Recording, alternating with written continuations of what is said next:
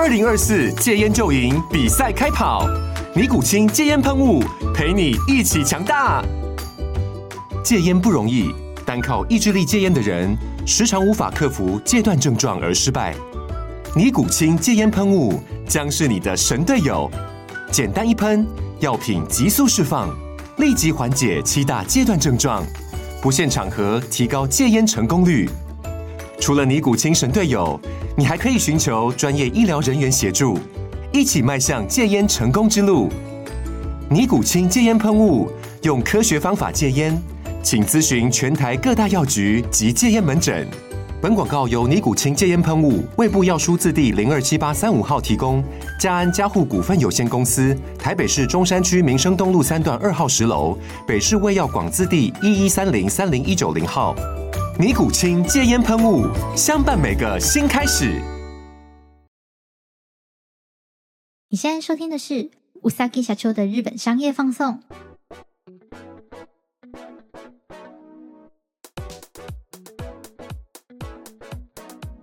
Hello，大家好，我是 Yuki，感谢你再次点开うさぎ社长的日本商业放送。这集是 EP 二十二，我们马上来看看上周日本发生什么商务大小事吧。 说到日本贩卖机，除了饮料，我们还可以想到卖烟、卖米、卖口罩，甚至疫情期间还有卖冷冻水饺、卖冷冻和牛，无所不卖。这类贩卖机也开始逐渐蓬勃发展。而这次呢，我们要介绍的第一则新闻，就是卖新鲜沙拉的贩卖机，以及背后支撑起这个商业模式的工具。这个沙拉贩卖机是由一间名为 Kopeido 所经营的服务。这间公司呢，本来做的是将定期的沙拉配送到有合作的公司当中，此服务呢称为 Office Day 亚塞。后来才开始有了在公司外以贩卖机的形式贩售。二零二三年一月开始，这种贩售新鲜沙拉的贩卖机开始放置在各大车站，称为 Salad Stand。沙拉的卖价大概落在八百八十日币到一千两百日币左右。十二月的时候呢，已经累计卖出一万盒，平均每天大概卖出三十盒左右。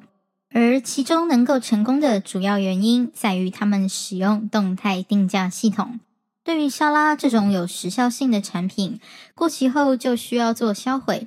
库存也不好处理，因此按照供需来进行价格调整，成为能顺利销售的主要原因。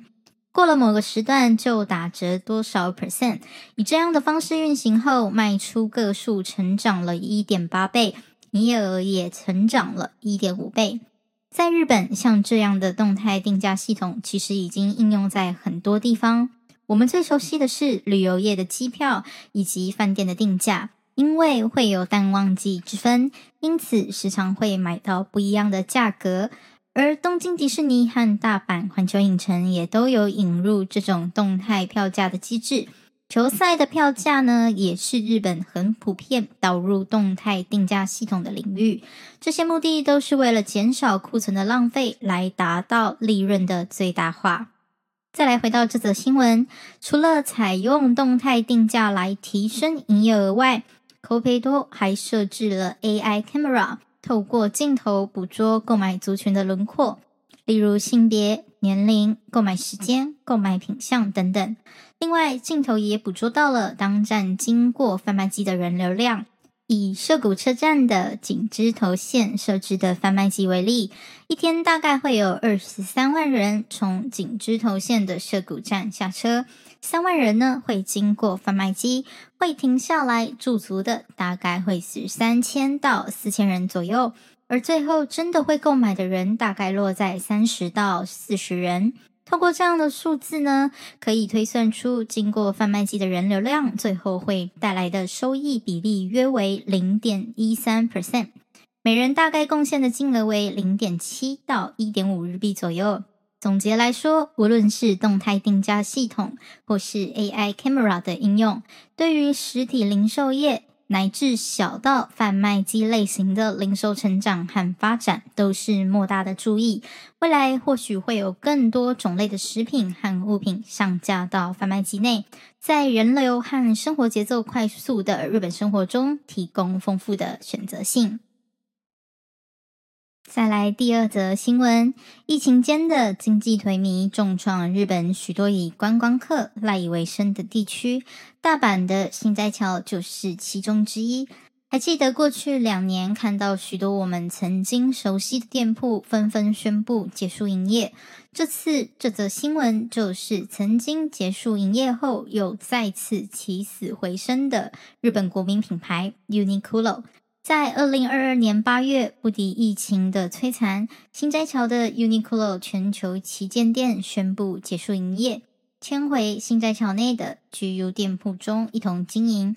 但随着疫情趋缓，旅游复苏，观光客回笼，在今年二零二三年十一月，大阪心斋桥的 Uniqlo 以 Uniqlo 心斎桥店原址复活。这次更特别的是，Uniqlo 采取了和星巴克一样的战略，结合当地地方特色，进行店铺区隔性的优化。从外观上来看，玻璃橱窗上贴满了夸张又醒目的荧光黄字体，内装也是各种华丽的看板和商店街风格的装饰。店内还有心斋桥特别版的 BGM 背景音乐。在四楼的特别专区，还和日本和果子老店、HIYASU 西八州总本铺等大阪知名企业联名推出 Uniqlo 限定商品。整体吸睛又特别，不管是照片或是影片，都非常适合在社群媒体上传播。而这类特色店铺也不是 Uniqlo 第一间了，过去在横滨郊区就有一个 Uniqlo Park，辽远广阔的商店空间结合溜滑梯、攀岩场等等游乐设施，是一个非常适合亲子一同前往的商场和休闲景点。在日本的学者呢，就有提出这样的观点：实体店铺对于消费者来说是体验品牌价值还有世界观最直接的广告。疫情带起了电商成长，线下购物体验的独特性被放大和重视。对企业来说，消费者最后不一定会在实体店铺进行消费，但实体店铺却是能让消费者最终决定下单的最好媒介。当消费体验也可以成为商品的模式宣传，创造出亲临实体店铺的独特性和必要性。未来在面临类似疫情冲击的情况时，实体店铺被完全取代的可能性也会大大降低。再来第三则新闻，要来聊聊日本的玩具制造商。根据日媒的资料揭示，日本两大玩具商。万代南梦宫以及 Takara Tomy 在二零二三年四月到九月的财报中，都迎来过去最高的营业额。虽然下半年因为礼品的需求本来就是营业的一大推力，但最大的功臣还是莫过于卖给大人的玩具这个类别拉抬了整体的销售额。乍听下可能觉得有点奇怪，卖给大人的玩具。但其实呢，就主要是瞄准成年人受众的商品。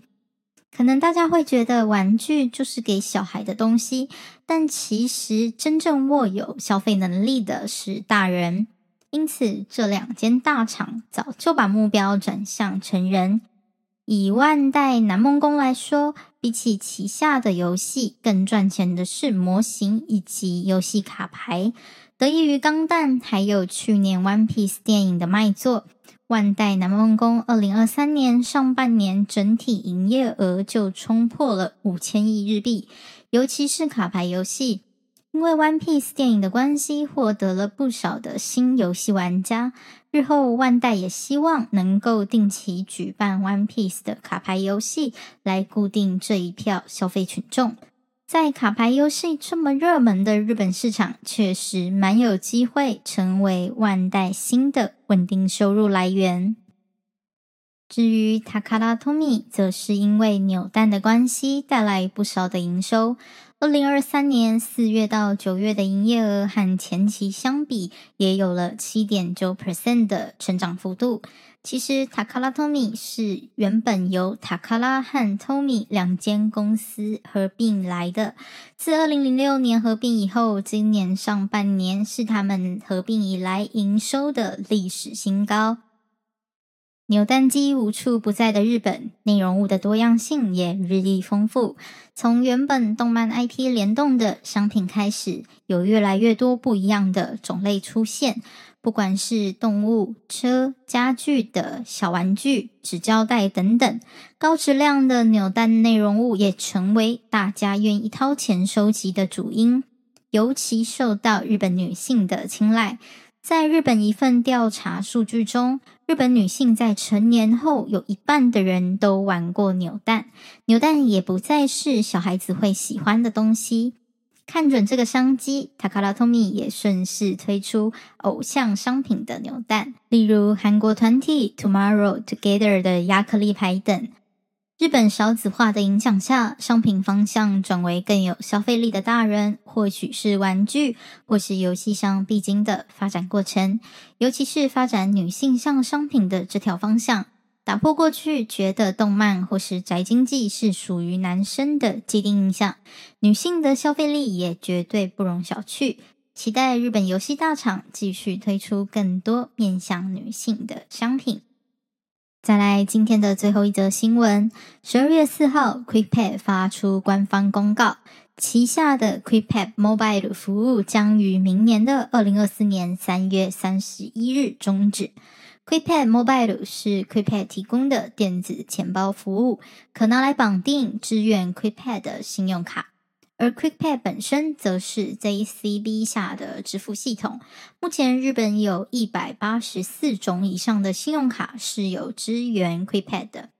QuickPad 对于台湾人来说，可能是因为近期集贺卡的热度才逐渐广为人知，但在日本却已经是从二零零八年就开始的一种支付服务。在今年的日本调查中，QuickPad 的使用率虽然不比 PayPay、Rakuten Pay 等高人气，但也是挤进了前十名中，依然有一定比例的人在使用它。或许大家对于日本这类行动支付的细分项目可能还有些模糊，这边就简单再来科普一次。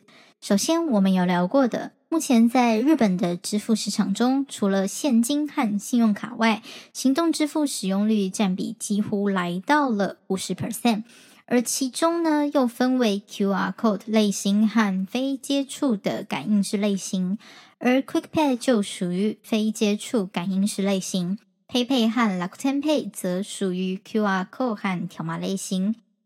随着 Apple、Google 等电子钱包都可陆续支援 QuickPay 卡之后，QuickPay Mobile 使用人数日日减少，最后逃不过准备被淘汰的命运。在支付工具百花齐放的日本，不只是对日本人，还是对外国人来说，像 C 卡这种交通卡类型的电子支付使用率占比也是年年降低。或许他最终的命运会乖乖回到他交通卡本身的功能。